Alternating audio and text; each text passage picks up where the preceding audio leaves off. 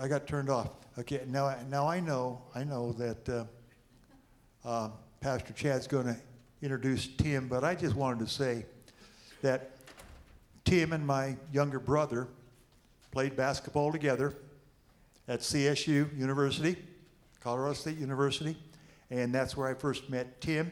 And um, he was a little older than my brother, and my brother admired him greatly, and uh, uh, they both looked each other in the eye.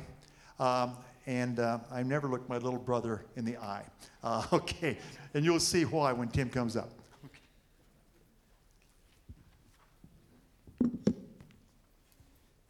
Tim is quite tall, I've, I've learned. Um, I was blessed yesterday to get to meet with Tim and his wife, Janet. Uh, they are both on staff with World Venture, and they came in yesterday and did a tune up with our missions committee. So I was very thankful for that. And because World Missions is so much, so much of the heartbeat here at First Baptist, I think it's important to hear from folks who are a close part of it. And a little bit more about Tim and Janet. Uh, Janet was raised in Powell, Wyoming until 15 years of age, and Tim grew up in Grand Junction, Colorado. They met at Colorado State University and lived in the same dorm. They were married during Tim's senior year of school.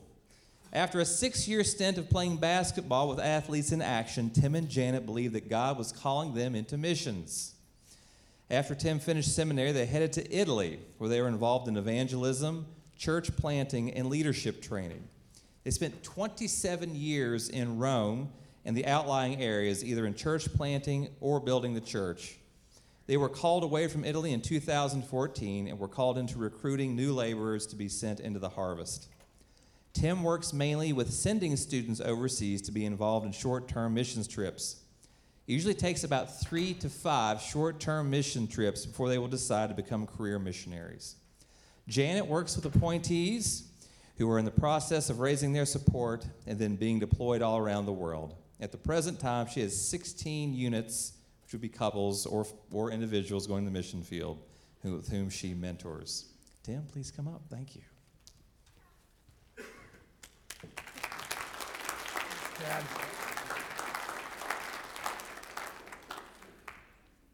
Do you remember how to remember my name? You take the T and you put it in the H place, and the H you put it in the T place, and you get him tall. That's a good way of remembering my name. If you have a good way of remembering your name, I would love to know it, because you know, they say when the face clears, the mind fades and my my mind is fading. And so uh, anything to remember your name would be a real benefit for me and i would appreciate it so much. You know um, we don't think about this too much but this is a missionary book. And uh, god is a missionary god. Uh, god wants every member of the church to enter in the process of becoming a Great Commission Christian or a disciple. And a disciple is a learner. But it's not a learner where you learn so well you can regurgitate the right answers on a test and get a 100. That's not the learner that Jesus has in mind.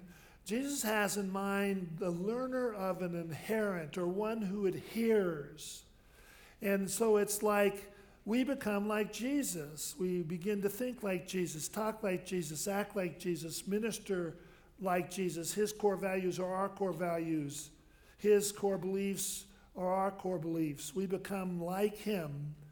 That is a disciple. That's a great commission Christian.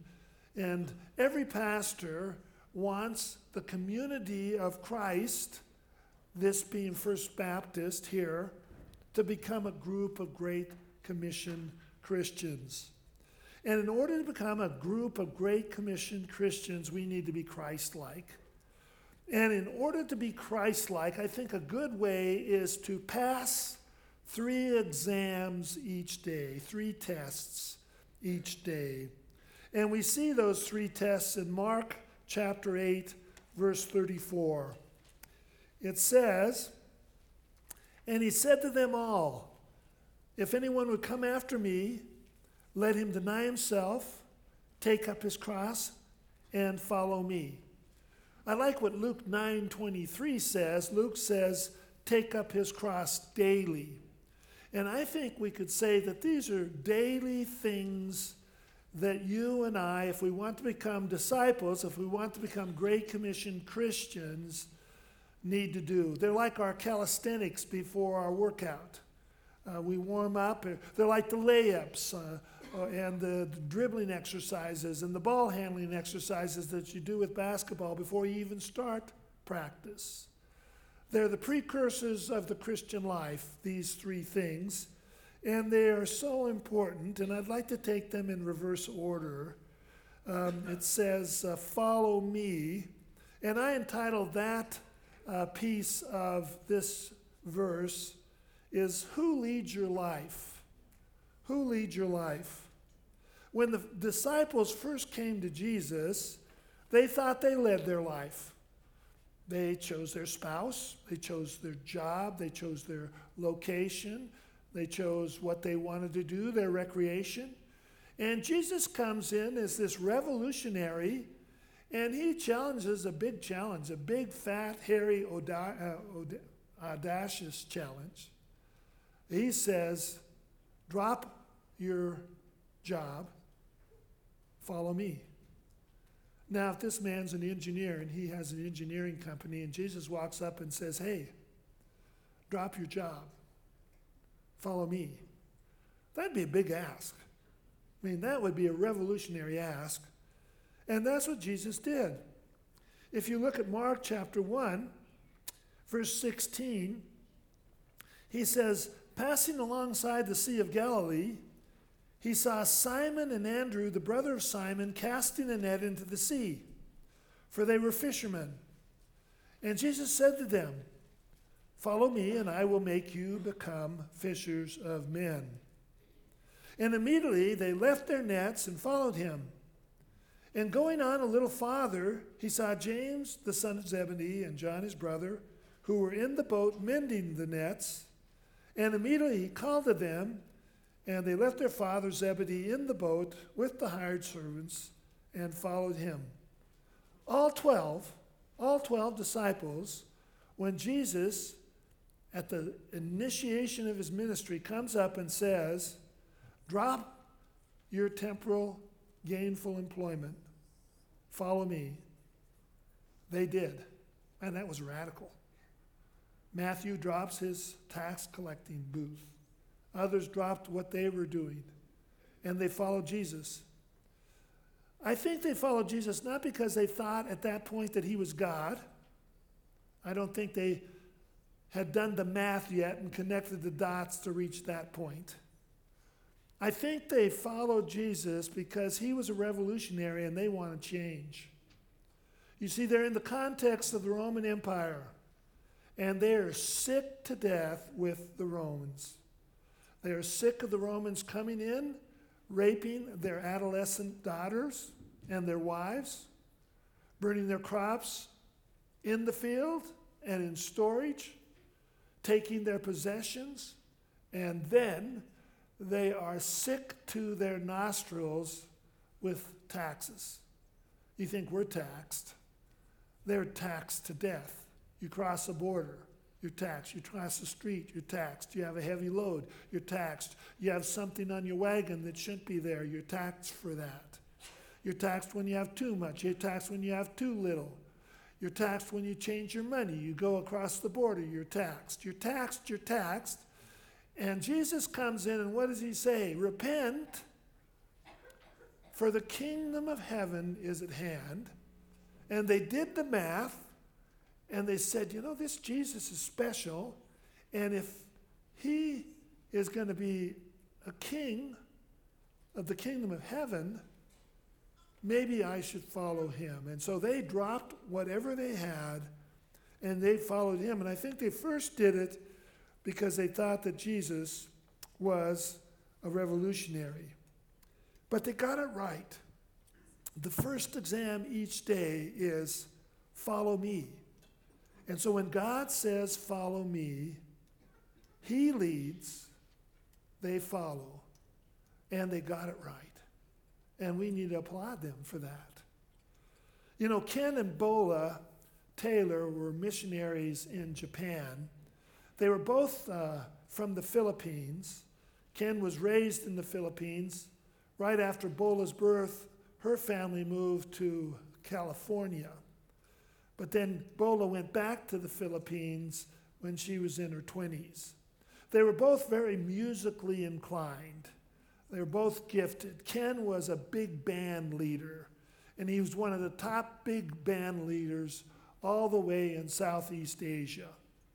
Bola was a singer, and she was a great singer, and she went to the Philippines in the 20s and she got a gig with a singer by the name of Nora Aunor. And Nora Aunor was so popular in that part of Asia that her nickname was Superstar. You didn't go and see Nora Aunor, you went to see and hear Superstar. Well, Ken and Bola knew one another because they were both in the same profession. And while they were doing the same gig in, the, in Singapore, uh, they got together for dinner. And um, Bola knew that Ken's motto was uh, love, sex, and rock and roll. I mean, he was a, he was a partier. And he always had a girlfriend, and he had a girlfriend with him back in the hotel when he was dating Bola that first night in Singapore, and she knew that about him. Bola was very attra- uh, Ken was very attracted to Bola's maturity. And Ken asked Bola during that time, I'd like to take you out. And Bola said, Sure, we can date, but I'm never going to be intimate with a man until marriage. So they dated for three years. It was up and down. Uh, then they moved back to the States and uh, they were involved in the music industry in LA, and they both became very, very successful. And uh, Ken came to Christ through the Filipino church in LA, and he began to change. And they dated three more years, and then uh, Bola came to Christ. And, uh, or Bola came to Christ, and then they dated three more years, and then they got married. And uh, Ken said, I married a 27 year old virgin but he was very, very respectful of Bola and her values. And um, so, um, you see this little gal right here. That's the youngest daughter. When she was in the womb of Bola, Ken and Bola went to Japan for a mission trip. And they went for two, uh, two weeks, and the whole purpose was to see if they could use their musical talents in Japan in order to reach the Japanese. Ken loved it. He loved everything about Japan. Uh, there's tons of people in Japan, 120 million people on a small island. And he loved the hubbub. He loved the rush. He loved the energy. He loved all the people around. Bola hated it. Bola said, I am never going back to Japan. How can I live the American dream if I go to Japan? How can I give away my two cars, my house, my good job, and go to a people that don't even speak English and is one of the most expensive places in the world uh, to live? Uh, Bola hated and despised Japan. And every time Ken brought it up, I think God is calling us to Japan. Bola said, Not on my watch. He's not. And there was pushback. Finally, Ken came to Bola and said, Two people united in a covenant of marriage cannot successfully go in two entirely different directions. We are a house divided. But Ken said, Since I made the covenant of marriage with you, I'm not going to force you to go to Japan. I'm not going to talk about it anymore. I want you to pray about it. I want you to seek the Lord. When He tells you to go to Japan, we'll go. Gospel music has been popular in Japan for decades. Now the fad has turned into an effective evangelistic tool. That's right, Lucille Talusan has the story. Historically, it's been difficult to share the gospel with people in Japan. Traditional Japanese faiths like Buddhism and Shintoism have many gods, and people avoid religions that make specific claims like Christianity. Most Japanese worship millions of gods, but through a music workshop, Japanese non-Christians are learning to sing to the only one true God. The movie Sister Act made black gospel music popular in Japan. Eleven years ago, missionary Ken Taylor saw an opportunity to use the fad to teach the Japanese about Jesus Christ. The former nightclub entertainer began holding black gospel workshops in community centers. Ken then partnered with Christian churches, opening doors for developing relationships between the non-Christian choir members and members of the church. The end goal is that we see lives transformed. Within that two hour session, they're not just learning how to sing black gospel music, but more than that, they're really experiencing church because there's really fellowship, there's worship, there is uh, uh, sharing of the word. The Hallelujah Gospel Ministry broke down barriers between Christians and non Christians. It opened the church to the community. And it's a very unique ministry because the target of the outreach are the choir members themselves. It may be a slow process, but the members testify that the Black Gospel workshops are making them better persons, and some of them convert to Christianity. I used to have low self esteem. I studied philosophy and did my rituals at Shinto shrine, but nothing worked. But within one year in the choir, I learned about Jesus when I studied the lyrics of the songs. So now I am a Christian. I am more patient with our children and I am more confident about myself. I am not a Christian, but as I study the words of the songs, I'm finding new meaning in my life. Today, there is a black gospel choir in 50 churches all over Japan. They call themselves the Hallelujah Gospel Family. Twice a year, they come together in a big concert where the Japanese non-Christians share the message of Christ to their families and friends through the gospel music they sing. 100% of the people who step into these choirs are being touched by the Spirit of God. God is at work in a mighty, mighty way here in Japan. Lucille Talusan, CBN News, Tokyo. Did you know that was happening in Japan? I did actually. It's a quite an incredible tradition that the Japanese they love black gospel. It's awesome. Wonderful. This is a picture of Ken and Bola about three years ago. Um, two years ago, uh, Bola died. Uh, she died of a brain tumor. Uh, but she made a significant statement. Uh, she told Ken when she was on her deathbed, I want to be buried in Japan. And I want to emphasize that when God leads, I follow. And Bola got to the point where she passed that test each and every day. God called her to Japan. She was going to go to Japan and stay there and even be buried there because that was what God was leading her to do. So that's the first exam. Uh, who, who leads? Christ leads. We need to make sure of that in our lives, in our souls, our spiritual walk, each and every day. It's really important. Then the second exam is we take up our cross daily.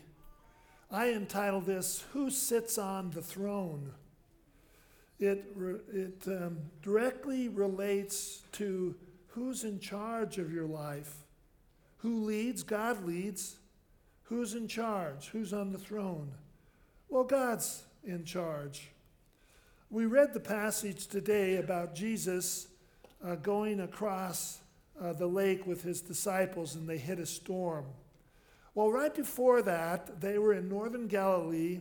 And can you imagine uh, placing everybody in this room uh, in, in half of it, and then you place Jesus there and he's ministering? And that's about what it was like each and every day for Jesus to minister. He was just bombarded with people all day long, touching him, talking to him, wanting him to heal, wanting him to intervene, and all day long. And can you imagine at the end of the day, he's peopled out.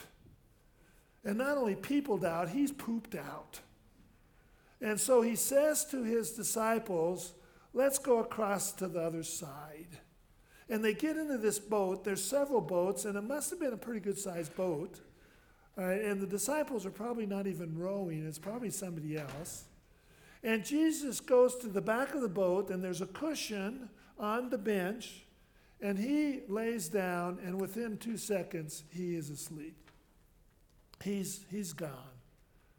Leave him alone. Well, it must have been a summer day because the evaporation on the Lake of Galilee goes up into the atmosphere. It catches the wind and goes to the northeast and it hits the mountains, the Golan Heights, which are about 10,000 feet in elevation and it starts to vortex and spin a little bit. And then it, it catches some more uh, humidity and starts to spin. And then it goes south again and it catches the warm air coming up from the Sea of Galilee again. And it is really whipping. It's like a, a tornado. And it hits that lake and it makes that lake a washing machine. There are uh, waves that are 20 feet high that are crashing over the boat. It's about ready to capsize. The disciples are frantic. They probably are jettisoning anything that they can find to lighten the boat, to keep it up. They're bailing everything that they can over the water as much as they can, and there's no way that they're going to survive. They are just traumatized. What do they do? They don't know what to do. They come and they call Jesus, Jesus, Jesus, Jesus, we're perishing. We're perishing. Jesus wakes up, probably a little frustrated. And uh, he looks at the water, peace be still. Two miracles happen. Immediately, the storm is past, it's immediately calm, tranquil. Storms don't usually pass like that. Secondly, the sea is like glass, completely still. I'm told that after a heavy storm, it takes hours for the sea and the lakes to calm down. Two miracles right then. And he looks at the disciples and he goes, Why? Where's your faith? Why do you doubt? Why does he ask that? Did you miss it? He tells them before Let's go to the other side. Now, this is the infinite, all sovereign, omnipotent God. And when he says something like, let's go to the other side, that means that you're going to go to the other side. It doesn't mean that you might hit a, a typhoon and a tempest right in the middle. You might be struck with cancer, divorce, bankruptcy, something that rocks your world and takes you and puts you on the map. But Jesus says we're going to the other side. He says, Where's your faith? We're going to the other side. Just trust me. We'll get there. This is just a small, light, momentary interruption in your walk of faith. But as the song says, keep your eye on Jesus. He's on the throne, He's God. He says He's going to get you to the other side, and He will. And that is an exam we need to pass each day. We place Him on the throne even when we're in the typhoon, because we know that He's going to take us to the other side. Paul always looked future, and he always called his affliction, momentary light affliction. It wasn't worth sweating about because he knew he was going to the other side. It was real to him. And nothing that stood in the way could be an obstacle at that point. Because for Paul, Jesus was on the throne and he was the one that was in charge each and every day. Chaz and Stephanie are um, a young couple. They met at the World Venture office uh, several years ago, and they were both going to the Ivory Coast. they were located in the same city and they're about 30 minute bike ride away. So they saw one another on occasion. Well, after they got back from um, the Ivory Coast, after their ministry for about a year, um, they started to write and get together and, and they started to, to fall in love and they got married. And um, uh, one thing that happened to them, though, is they could not get uh, the Ivory Coast out of their mind, and they could not get the Jula people out of their mind. The Jula people are 4.8 million people in Ivory Coast, 99% Muslim. In fact, the first Jula believer came to Christ last month, and we're rejoicing in that. Uh, but they're totally unreached. And um, Chaz and, and Stephanie, especially Stephanie, goes, Well, who's going to reach the Jula? Who's going to take the gospel to them? And she kept asking Chaz that. And Chaz decided, yeah, you know, the, we're supposed to be Great Commission Christians, and that's supposed to be our Great Commission. And Chaz came to the conclusion that their responsibility is to take the gospel to the Jula. Well, if you look at Chaz and Ju, uh, and Stephanie, it doesn't make too much sense. I mean, they're lily white, redheads. They have little Adeline there.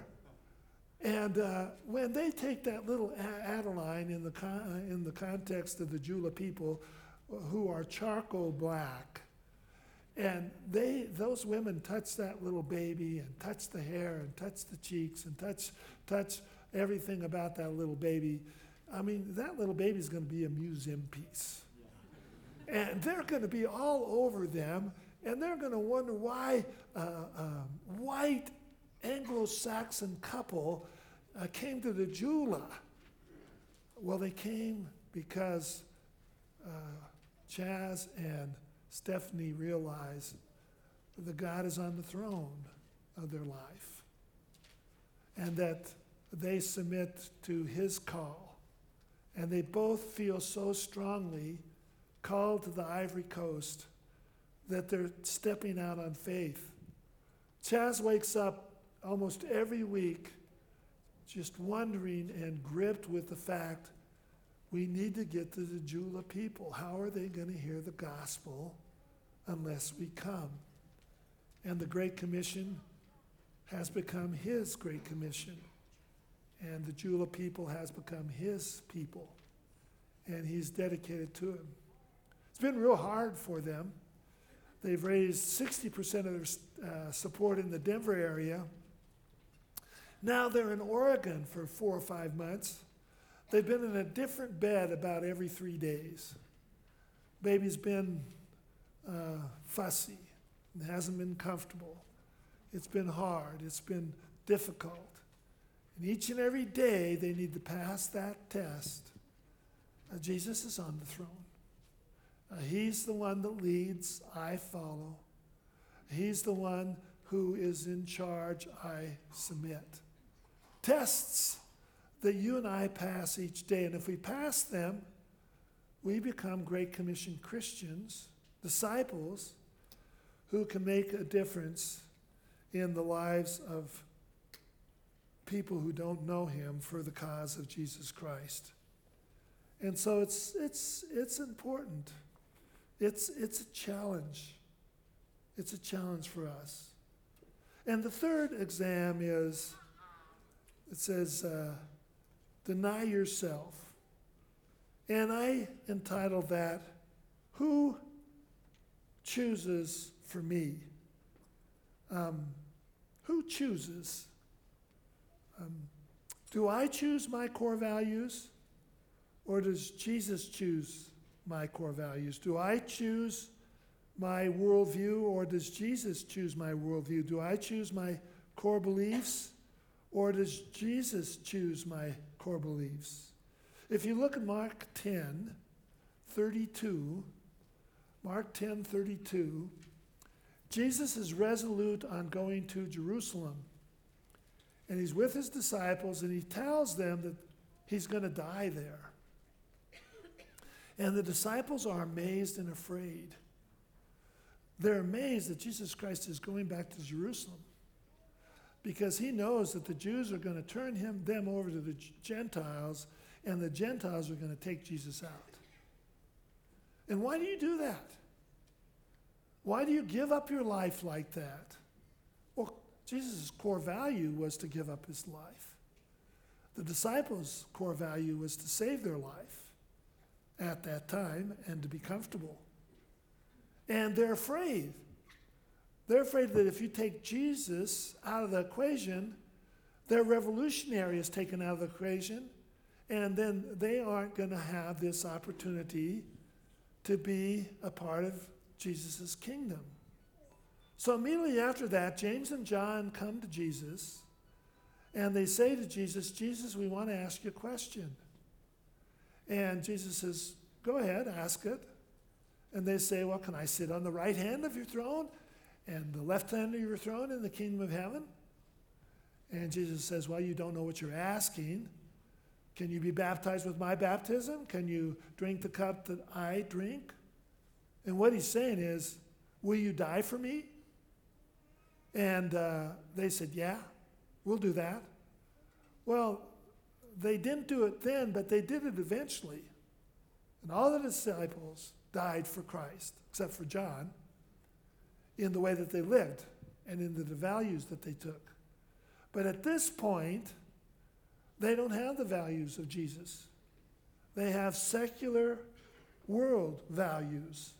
And those secular world values are governing them. They want the authority of the world. They want to be treated like a Roman Empire and a Roman emperor. They want to be acknowledged. They want people to bow down to them. They want the money of the kingdom. They want the prestige of the kingdom. And Jesus says, You don't even know what you're asking. You see, the world says, Take care of number one. Jesus says, Take care of the other. The world says secular greatness is to rule over others, to acquire highest position.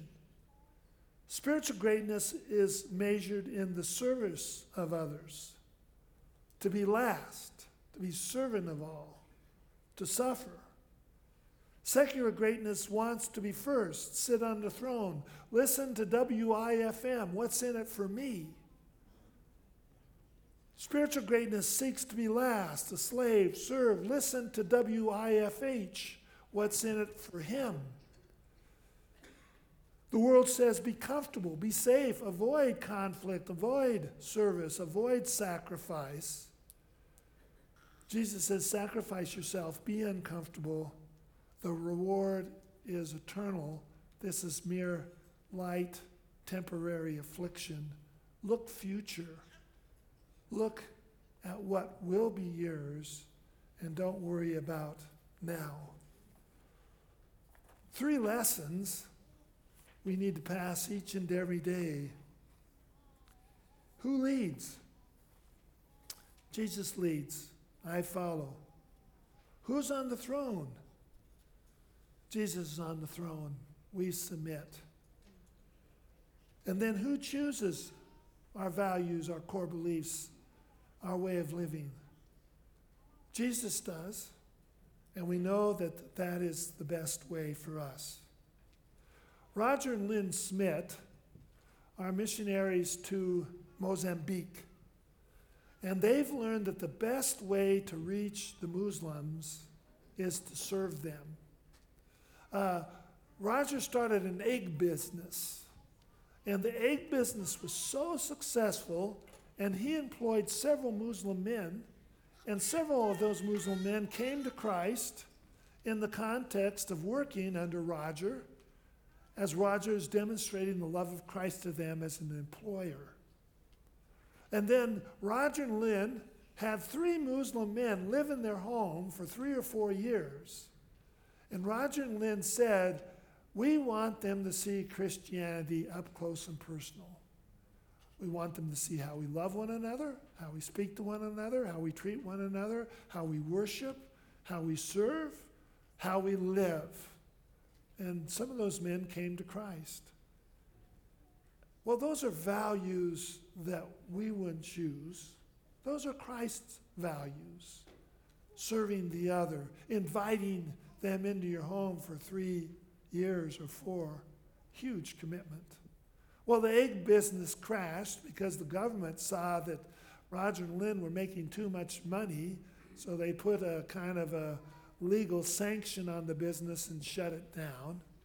Well, Roger and Lynn decided that they would do something else. There's a little island off the coast of Mozambique of 28 uh, 28,000 people, and they're all Muslims. This is a slave gate. You see these all over Africa. It's where um, they would take the slaves, they'd put them on the ships, and they would leave and they would never come back. And that's a gate that says once you pass through this gate, you're never coming back. Uh, it's similar to when we trust Christ. Uh, we say, you, you lead, I follow. You sit on the throne, uh, I don't. I submit. Uh, you choose for me the values that I have. I'm never coming back. That's kind of a good application of that.